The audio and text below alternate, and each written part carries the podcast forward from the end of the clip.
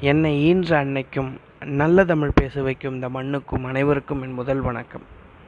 அமைதி அதாங்க என்னோடய டாபிக் அமைதி அப்படின்னு கேட்ட உடனே எனக்கு ஞாபகம் வர ஒரு முதல் விஷயம் பார்த்திங்கன்னா கடல். இந்த கடலில் கரை ஓரமாக எப்பயுமே அலை அடிச்சுக்கிட்டே இருக்கும் சத்தம் கேட்டுக்கிட்டே இருக்கும். ஒரு அமைதியே இருக்காது.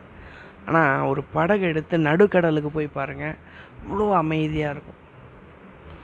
இந்த கடலோட இயல்பும் மனுஷனுக்கும் எவ்வளோ ஒத்து போகுதுன்னு கேட்டிங்கன்னா கடல் நடு கடலில் ஆழத்தில் அவ்வளோ பொக்கிஷமான விஷயங்கள் நிறைய இருக்கும். அதே மாதிரி அமைதியாக எங்கே மனுஷன் இருக்க கற்றுக்கிறானோ அவனோட வாழ்க்கையிலையும் பொக்கிஷமான நல்ல விஷ் நிறைய விஷயங்கள் நடக்கும் கிடைக்கும் அப்படின்றது தான் உண்மை. எப்படின்னு கேட்டிங்கன்னா ஒரு மனிதன் ஒரு ஞானிகிட்ட போயிட்டு ஞானம் பெறணும் அப்படின்றதுக்காக போயிருக்கான். அப்போ அந்த ஞானி சொன்னாராம் அப்படியா நீ ஞானம் பெறணுமா? இப்போ நீ என்ன பண்ணு? நடு காட்டுக்கு போயிட்டு சாயங்காலம் என்னை வந்து பார். அங்கவே இருக்கணும் இருந்துட்டு சாயங்காலம் திரும்ப வந்து என்னை பார் அப்படின்ட்டு இருக்கார். எப்படி இருந்தது? அப்படின்னு கேட்டார் ஞானி. அவர் சொன்னானா ஐயா நரி சிங்கம் இந்த பறவைங்க சத்தம்லாம் கேட்குது அந்த சத்தம்லாம் கேட்குறப்ப மனசுக்குள்ளே ஒரு சின்ன பயமாக இருக்குது அப்படி. அப்படியா? சரி. நீ ஒரு வருஷம் அங்கே போய் இரு. வந்து என்னை பாரு அப்படின்ட்டுருக்காரு இவனும் ஒரு வருஷம் இருந்து திரும்ப வந்தான் ஞானிக்கிட்ட இப்போ எப்படி இருக்கு அப்படின்னு. ஐயா நான் முதல்ல கேட்டப்ப பயந்தேன் இல்லையா? இப்போ வந்து எனக்கு அங்கவே இருந்துடலாம் போல தோணுது.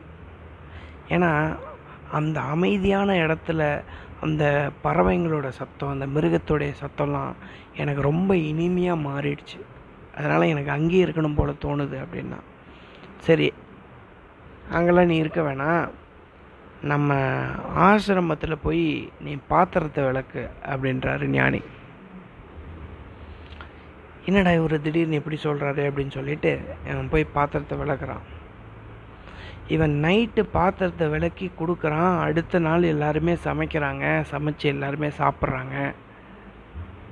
சாப்பிட்டு முடிச்சுட்டு எல்லாரும் சொல்கிறாங்க சாப்பாடு அவ்வளோ சூப்பராக இருக்கு.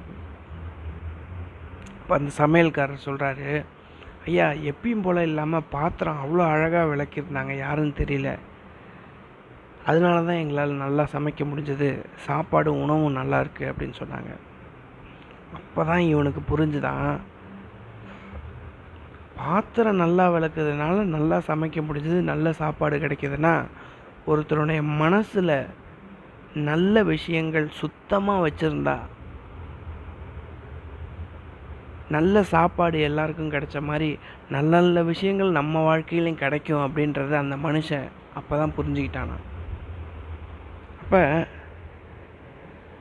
அமைதியாக இருக்கிறதும் ஒரு ஞானி கிட்ட மாதிரி போய் அவனோட அவன்கிட்ட அமைதியாக இருந்து ஒரு வருஷம் இருந்து அடுத்த கொஞ்ச நாளில் அவனால் கற்றுக்க முடிஞ்சது அப்படின்னா அவனோட அமைதி பொறுமை அதனால தான் ஒரு ஞானமே அவனுக்கு கிடச்சிது. இப்படி தான் ஞானத்தை தேடி ஞானிக்கிட்ட தான் போகணுன்னு அவசியம் இல்லைங்க. வீட்டிலிருந்தே உங்களுக்கு எல்லா விஷயமும் கற்றுக்கலாம் பெரிய முதலாளி அந்த முதலாளி வீட்டுக்கு ஒரு வேலைக்காரம்மா வந்து வந்துட்டுருப்பாங்க டெய்லியும். என்னுடைய தந்தையார் அடிக்கடி சொல்கிற கதை இது. அவர் அந்த முதலாளி வந்து என்ன பண்ணாராம் ஒரு நாள் லேட்டாக வந்தாங்களாம் அந்த வேலைக்காரங்க. வேலைக்காரங்க லேட்டாக வந்த உடனே முதலாளி கேட்குறாரு ஏமா லேட்? அப்படின்னு. ஒன்றும் இல்லையா இங்கே ராமாயணம் சொற்பொழிவு நடந்துட்டு இருந்து அதை கேட்டுட்டு வரேன் அப்படின்னா சரி சரி போங்க அப்படின்னாராம். அடுத்த நாளும் அவங்க லேட்டாக வந்தாங்க. இப்படி ஒவ்வொரு நாளும் முதலாளி கேட்குறாரு ராமாயணம் பார்த்து வந்தேன் ராமாயணம் பார்த்து வந்தேன். சரி ராமாயணம் கேட்டுட்டு தான் வரிய. என்ன தான் அவங்க சொல்கிறாங்க கொஞ்சம் சொல்லு அப்படின்னா அது தெரிலைங்க தெரிலைங்க அப்படின்னு டெய்லியும் சொல்கிறாங்க ஒரு அஞ்சு நாள் கழித்து முதலாளி வந்து வேலைக்காரங்களை அசிங்கப்படுத்தணுன்றதுக்காக அந்த சாணி அள்ளுற கூடையில் தண்ணி எடுத்துகிட்டு வா பார்ப்போம் அப்படின்றாங்க. இந்த வேலைக்காரங்களும் போய் எடுத்துகிட்டு வராங்க. எடுத்துகிட்டு வந்து முதலாளி கிட்ட காமிக்கிறான் ஐயா தண்ணி நிற்கலைங்கய்யா அதே மாதிரி தான் நீ ராமாயணம் கேட்டுட்டு வர. என்ன கேட்டேன்னு உனக்கு சொல்ல தெரில பத்தியா? இந்த சாணி கூடையில் எடுத்துகிட்டு வர தண்ணி மாதிரி தான் ஒன்றுத்துக்கும் பயன் இல்லை. புரியுதா உனக்கு? அப்படின்னாராம். இப்போ இவங்க சொன்னாங்களாம் ஐயா கொஞ்சம் திரும்பி பாருங்க. சாணி கூட அழுக்காக இருந்தது இப்போ அது சுத்தமாகிடுச்சு இல்லைங்களா? அப்படின்னாராம். அப்போ ஒரு எந்த ஒரு விஷயத்தையும் கேட்குறப்ப அமைதியாக இருக்கும்போது நமக்கு எல்லா விதமான ஞானமும் கிடைக்குது. ஒரு மனசு அழுக்காக இருந்தால் கூட ஒரு சொற்பொழிவு கேட்குறப்ப சுத்தமாகுது அப்படின்ற விஷயத்த ஒரு வேலைக்காரங்க முதலாளிக்கு கற்றுக் கொடுக்கறது எவ்வளோ பெரிய விஷயம் பாருங்கள்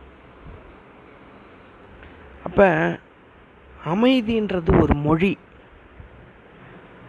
அநியாயம் நடக்கிற இடத்துல ஒருத்தன் அமைதியாக இருக்கான்னா அது கெட்ட வார்த்தை மாதிரி. அது மிகப்பெரிய தப்பு. எல்லாரும் கத்துற இடத்துல எல்லாரும் சத்தம் போத்துட்டு இருக்க இடத்துல ஒருத்தன் அமைதியாக இருக்கான்னு வச்சுக்கோங்களேன் அவன் அறிவாளி கவனிச்சிட்டு இருக்கான்னு அர்த்தம். வாய்ப்புக்காக ஒருத்தன் அமைதியாக இருக்கான்னு வச்சுக்கோங்களேன் அவன் வெற்றிக்காக காத்துட்ருக்கான்னு அர்த்தம். ஏதோ ஒன்று அடைய போகிறதுக்காக காத்துட்ருக்கான்னு அர்த்தம். அதை தான் வள்ளுவர் கூட அழகாக இப்படி சொல்கிறாரு கொக்கக்க கூம்பும் பருவத்து மற்றதன் குத்தொக்க சீர்த்த இடத்து அப்படிங்கிறார். கொக்கு அமைதியாக இருக்குன்னா மீன் வர்றதுக்காக அமைதியாக இருக்குது மீன் வரப்போ அதை குத்தி எடுத்து சாப்பிட சாப்பிட எடுத்துக்கும் ஆப்பர்ச்சுனிட்டி வர வர வந்து வரும்போது அதை அதை எடுத்துக்கிறவன் தான் வெற்றியாளனாக மாற முடியும். அதனால் அமைதி ஒவ்வொருத்தர் வாழ்க்கையிலும் தேவைப்படுது. நீங்களும் அமைதியாக இவ்வளோ நேரம் கேட்டதுக்கு ரொம்ப நன்றி.